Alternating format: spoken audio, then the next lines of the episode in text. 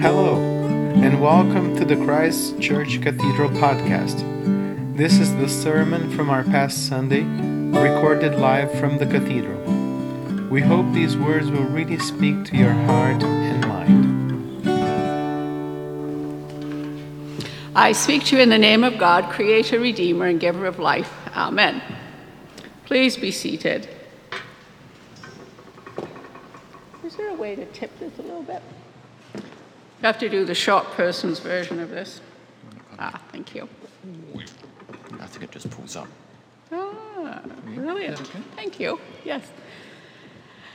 Ah, um, lovely to see you all. Um, preaching on this uh, parable, it's kind of like Christmas and Easter. Everybody knows the story, and it's even being kind of uh, taken into secular world, and people use that expression, the Good Samaritan. So uh, we just heard it beautifully read by Rob, and this uh, much loved parable about the man who goes from Jerusalem to Jericho. It's about an 18 mile walk on a lonely road. And he's attacked by robbers who would frequently be awaiting this chance to find somebody alone. And they strip him and they beat him and they leave him for dead. And a priest and a Levite pass by without helping him, but the Samaritan stops and cares for him, taking him to an inn and then also paying for his ongoing care. The Samaritan in the story was not simply an outcast, they were the despised enemies of the Jews. Jesus' listeners would have been shocked to hear that it was a Samaritan who was the one who helped. And that's to Tim's point from last week about how God does things backside first and grabs our attention. So that wasn't wasted on the listeners of the day. So if I was to get out my phone and Google Good Samaritan, if my network was working, um, fortunately I'm not with that one, so it would, but um, this is the type of thing that I found when I did this yesterday uh, the phrase Good Samaritan means someone who helps a stranger, Google says. The top stories are from two days ago, well, now three days ago. Good Samaritan recognized for saving a man from a burning car in Mississauga. A couple of weeks ago, Pope to families. I want the church to be a good Samaritan for you. Uh, three weeks ago, a good Samaritan rescues fishermen off Oregon coast as flames engulf the boat. So we'll often use that expression, won't we, being a good Samaritan. So when I was at a barbecue this week with some friends, I said, Well, what do you think of when I say, you know, the story of the Good Samaritan? And they replied, Well, that parable's really relevant right now with all the stories of people helping people throughout the pandemic and kindnesses and generosities and, you know, people being good to strangers. So um, they were quite enthused about it. And what do we say about this wonderful parable? Um, well, there's enough in it for a 10 week Bible study, so I'll be uh, a little bit more discerning in my focus today. We know, for example, that the lawyer wasn't really being serious when he asked his questions that he already knew the answer to. And it says right there in the scripture, he was testing Jesus. What must I do to inherit eternal life? He asks. He was himself an expert in interpreting the law. That's why he was the lawyer. So he knew the answer. He set in a trap for Jesus to fall into. However, Jesus tricks him back and answers his question with a question.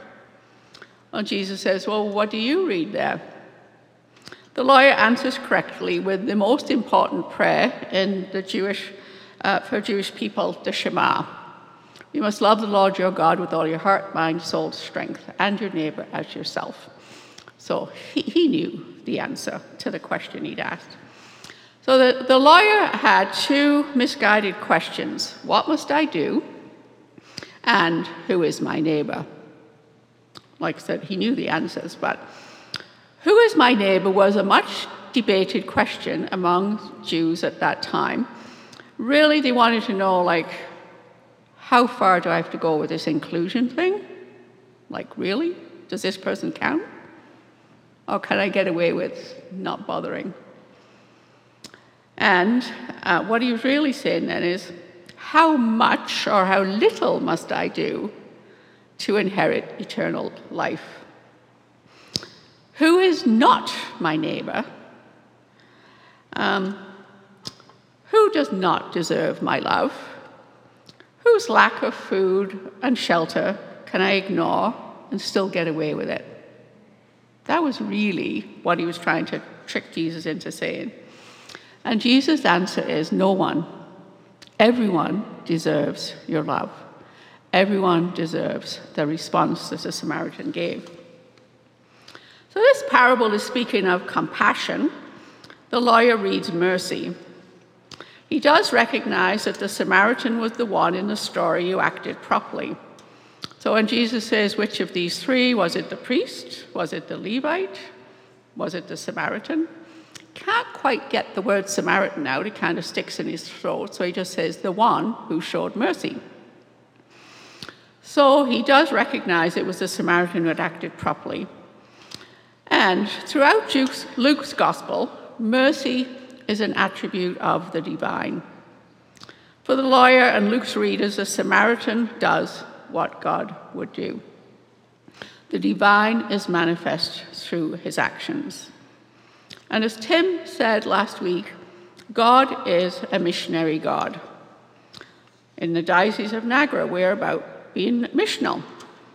It's the church's raison d'etre. We're called to life, compelled to love. That's our mission. And just to remind you what uh, Tim said, and in case you weren't here, it's God's mission, not ours, and we're in it together. Those are really valuable things. He also added that it's often back to front, just like with a Samaritan being the one. Why wasn't it the priest who came to the rescue?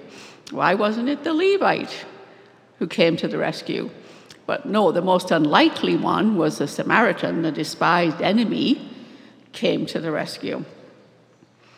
Uh, Amy Jill Levine, in a book called Short Stories by Jesus, says this parable offers a vision of life rather than death.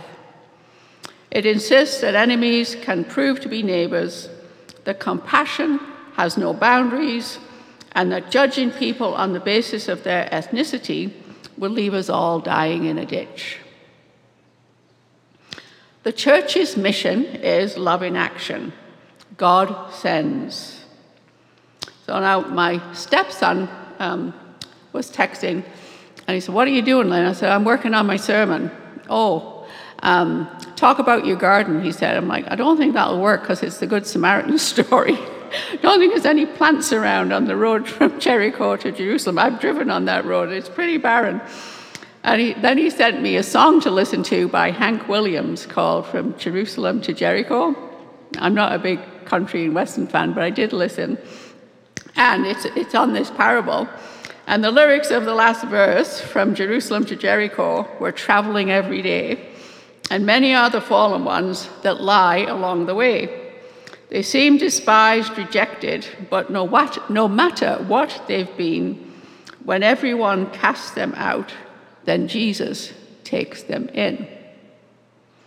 And Jesus says to the Samaritan, Go and do likewise. So I can't let Hank Snow have the last word. So, um, what came to mind for me was also in the reading we had today from uh, Colossians that uh, in Paul's letters to the people of Colossae, saying, As soon as we heard, we have never ceased to stop praying for you. And I thought, you know when people share their concerns with me, I might say, Oh my goodness, I'll certainly keep you in my prayers and then I do nothing. And, but I've said I'll keep them in my prayers, right? And that even though prayer is valuable and it is a comforting thing, especially when people know if you're a churchgoer and you say, I'll keep you in my prayers, it does actually mean something. And we do that. But um, the Samaritan didn't shout from across the road, I'll keep you in my prayers the priest, we know from studies that the priest and the Levite, you know, they thought they'd be, be made unclean and all of this. But the Samaritan didn't shout that, did he? The Samaritan felt compassion, went and practically put medicine, oil on the wounds, and then put him on, the, on his own donkey and took him to the inn and then gave money and went, went, went, went, went the extra mile. So I want to read with you these beautiful prayers. I often used to use them um, when I was serving a parish as our prayers for the people. And they're written by Rabbi Jack Riemer. So he says, We cannot merely pray to you, O God, to end war, for we know you made the world in a way that we must find our own path to peace within ourselves and with our neighbor. We cannot merely pray to you, O God, to root out prejudice, for you have already given us eyes with which to see the good in all people, if we would only use them rightly. We cannot merely pray to you, O God, to end starvation, for you have already given us the resources with which to feed the entire world, if we would only use them wisely. We cannot merely pray to you, O God, to end despair, for you have already given us the power to clear away slums and to give hope if we would only use our power justly. We cannot merely pray to you, O God, to end disease, for you have already given us great minds with which to search out cures and healing if we would only use them constructively.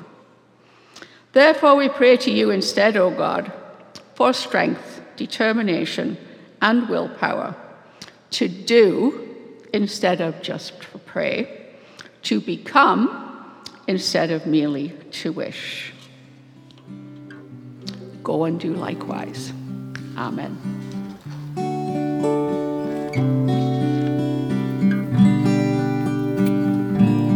Thanks for listening. This podcast is a production of Christ Church Cathedral. Audio editing and original theme by Eduardo Farias. We hope you join us again soon. Have a blessed day.